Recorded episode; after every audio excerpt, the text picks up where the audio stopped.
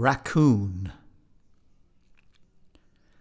I was walking in the sun, that welcome Texas sun, happy as a coon can be when the warm weather comes, singing a mating song, hiding in new leafy trees, when suddenly I realized that Texas is a disgusting swamp where oily, fat, white men take their money and service, then exile the poor immigrants, but keep their children back.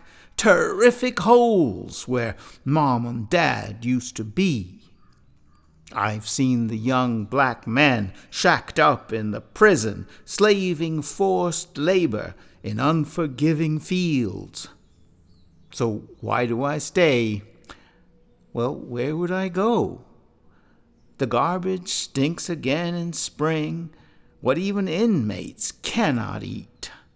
And I remember what I am. A trash heap is my mating ground, where at least my pups can emulate me. No one kicks me out or tells me go home.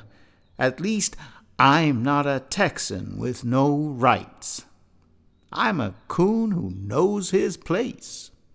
The right to refuse is mine.